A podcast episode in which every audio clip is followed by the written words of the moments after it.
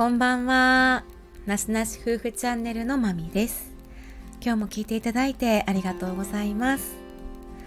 今回は、えー、ホテル療養をした際にですねあのいろいろと必要だと思うものを持参したんですけれどもあのその中であ持ってきといてよかったなとあのあって便利だったなっていうものと逆にですね足らなくてあのなくってあこれ持ってきといたらよかったなっていうものがありましたのでその気づいたことがあったのでそのことについてお話ししたいと思います。まず持って行ってよかったな便利やったなって思うことについてお話しするんですが1つ目は、えー、手袋ですね。使い捨てのプラスチックの手袋を持って行ったんですがこれは主に、えー、トイレ掃除とかお風呂掃除とかあとは洗濯をする時に本当に重宝してその際にあのちょっと薄手あったので私は2枚重ねにして、えーと、掃除や洗濯をしたので本当にこれはあってよかったなじゃないとこう素手でやることになっていたのであって便利でした、えー、2つ目はえー、使い捨ての紙皿とか、えー、コップ、えー、ホット用の紙コップあと割り箸で使い捨てスプーンとかですね。あの食べ物とか残したものとかを入れておいたりとか次の日に回した時に保存用としては結構使えていました。でも持っていく段階で、えーと現地でもうあの破棄していく前提で持って行っていたので便利に使いました。で3つ目はゼリーでしたね。あのゼリーの他にもインスタントの味噌汁やったりあとそのスープをですね溶かすスープコーンスープとか持って行ってたんですけどあのゼリーに関してはその2つ持って行ってたんですがもうすごく私は喉が痛かったのででそれによってちょっと食欲もあんまりない感じで美味しくご飯も食べれない感覚がしてたのでえー、っとすごくゼリーは食べやすいかったから美味しく食べれたんですね。なので逆にもうちょっと量多めに持っていったらよかったなって感じでしたね。でえっとホテル側からもねあの希望したら、えー、ゼリーをつけていただいたんですがもう毎回もらうことはできないので2日目ぐらいまでえー、もらったって感じだったので、えっと、ゼリーとか、まあ、ヨーグルトとかそういう半固形物みたいなものはあの持っていてよかったなと思います。で4つ目がパソコンタブレットあと本とかノートペン。でこれはまあ時間を潰すようなんですけどもやっぱり生活療養生活の後半になってくるとこう時間との戦いというかどう時間を有効的に使うかっていう風にあのなってきていてで、まあ、パソコンとかタブレットはすごく持っていってよかったですね。で普段読みたかった本とかっていうのもちょっと持って行ってたのでこれはあの普段できないことができたなって思っています。なので例えばあの何か勉強しないといけないものとかあれば勉強道具やったりお仕事のあのアイテムとしてパソコンとかね持っていってる方もいるかなと思います、えー、逆にですねえー、持っていけばよかったなと必要やったなと思ったものについて話していきますと,、えー、と一番思ったのは爪切りでしたね。で結構私10日間ででもう爪切りその間しないと結構伸びてきてましたしあの私って本当にいつも短くして基本的に爪が短くしている人なのでもうとてもねそれがストレスでしたね。でえっとまあ同じぐらいあと耳かきかな私はその結構耳かきをする人であの前耳かきを持っているのでこのあのメンテナンスっていう意味で爪切りと耳かきのこのセットっていうのは結構あのー、なんか意外とストレスなアイテムでないとストレスに思うアイテムでしたね。あと、えー、2つ目はですねスリッパでしたねまあ本当にこれはあの普段の例えば旅行とかにも言えることやと思うんですが旅行先にスリッパ持って行ったりとかする方もいると思うんですけど基本、えっと、ホテルにあるスリッパってあの薄いあのピラピラのあの平べったいスリッパなんですよね。で今回の療養ホテルではもうあの外も部屋の外ですね。もうスリッパで移動していたんですよね。でえっ、ー、ともうねほとんど出会う人はなかったですしあの そもそもという感じでねもうどこもあの感染区域っていうこともあったので、まあ、移動距離も本当にほとんどが振るわないだけっていうのもあったのでもう、えっと、内履きというか居室内のスリッパと,、えっと、居室を出たフロアでのフロア用のスリッパっていうことで使い分けをもうしちゃってたんですよね。で、えー、っとなのであのストックっていうか共用スペースにあのスリッパも置かれてたのであの会話たくさんあったんですよね。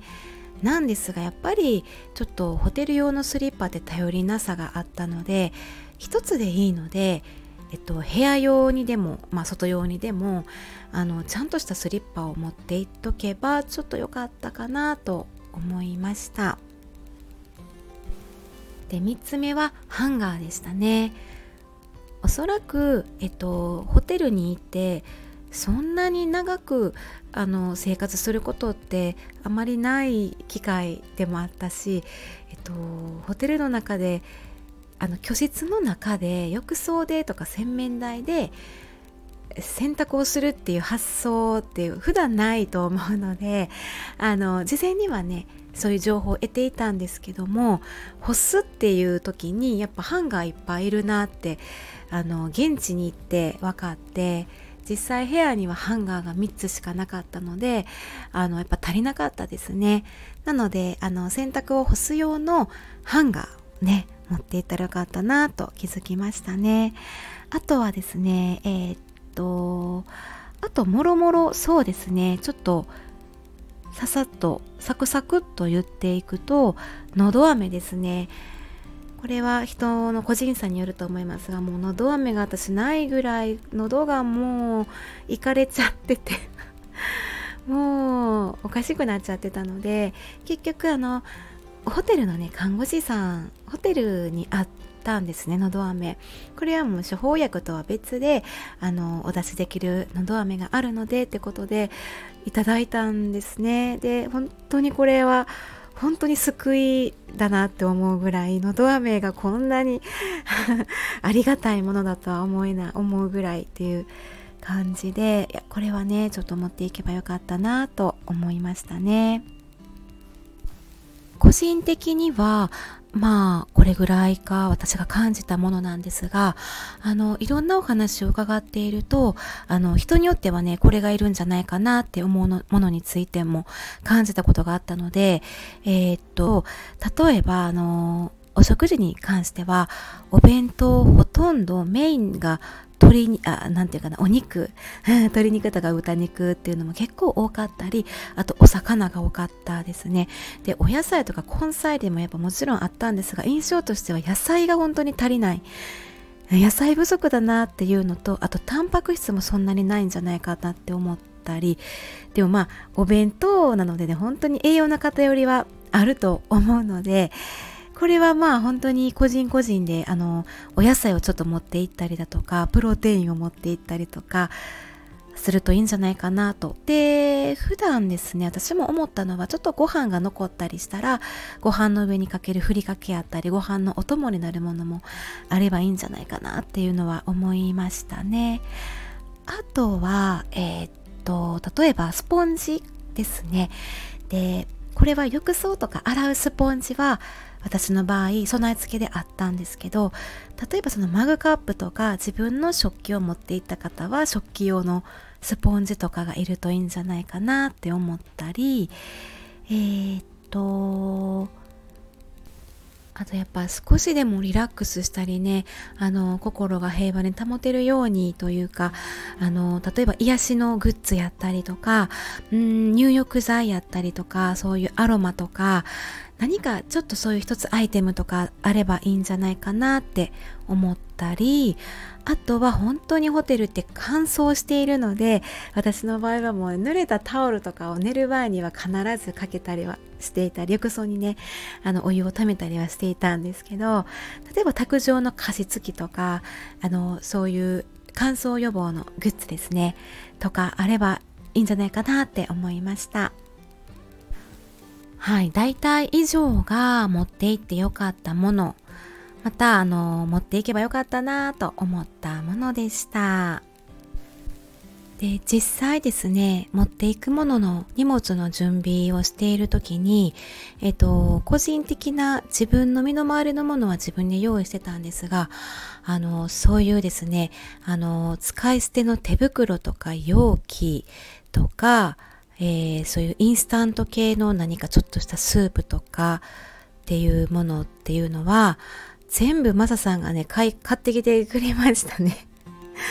であの持っていく全部持ってきって全部もね持っていかせてもらったんですね。であとあのうちはその差し入れは可能なホテルだったので何かね足りないものがあれば全然ねこうマサさんが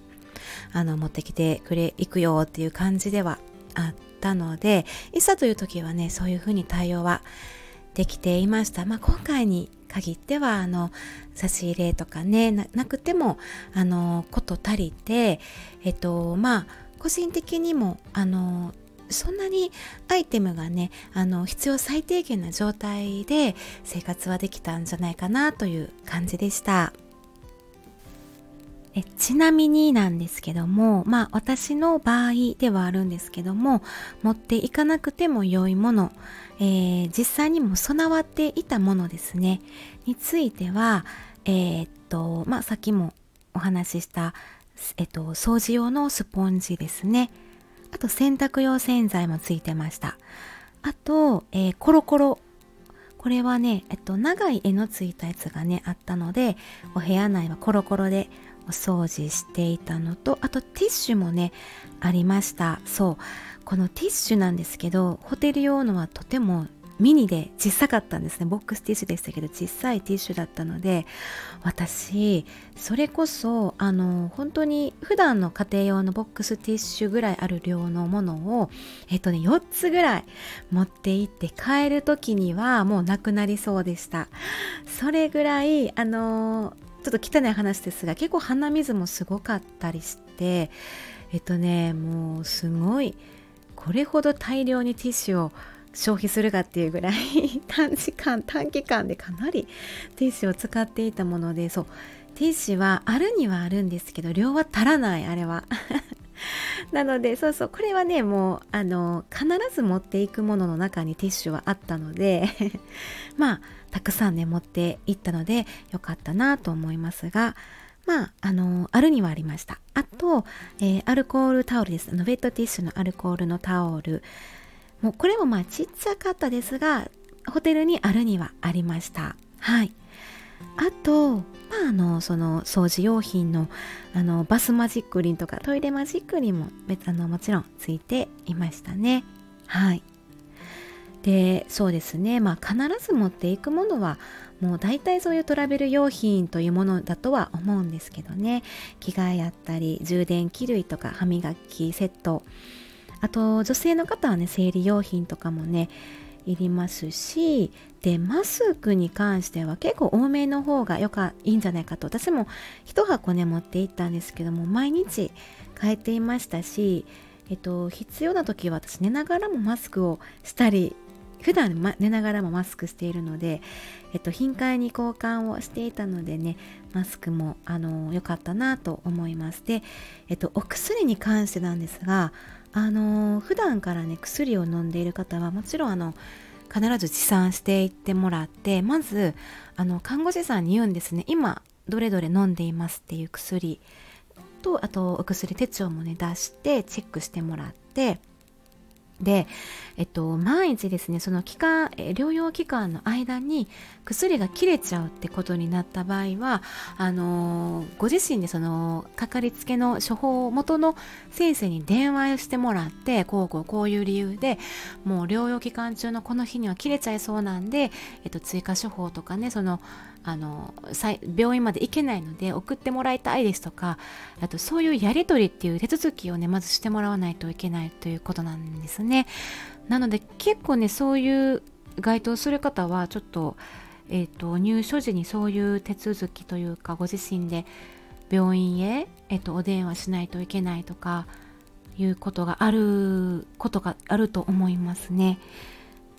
そういうことに関してもホテルのあの看護師さんにも相談してあの聞いてくれると思いますし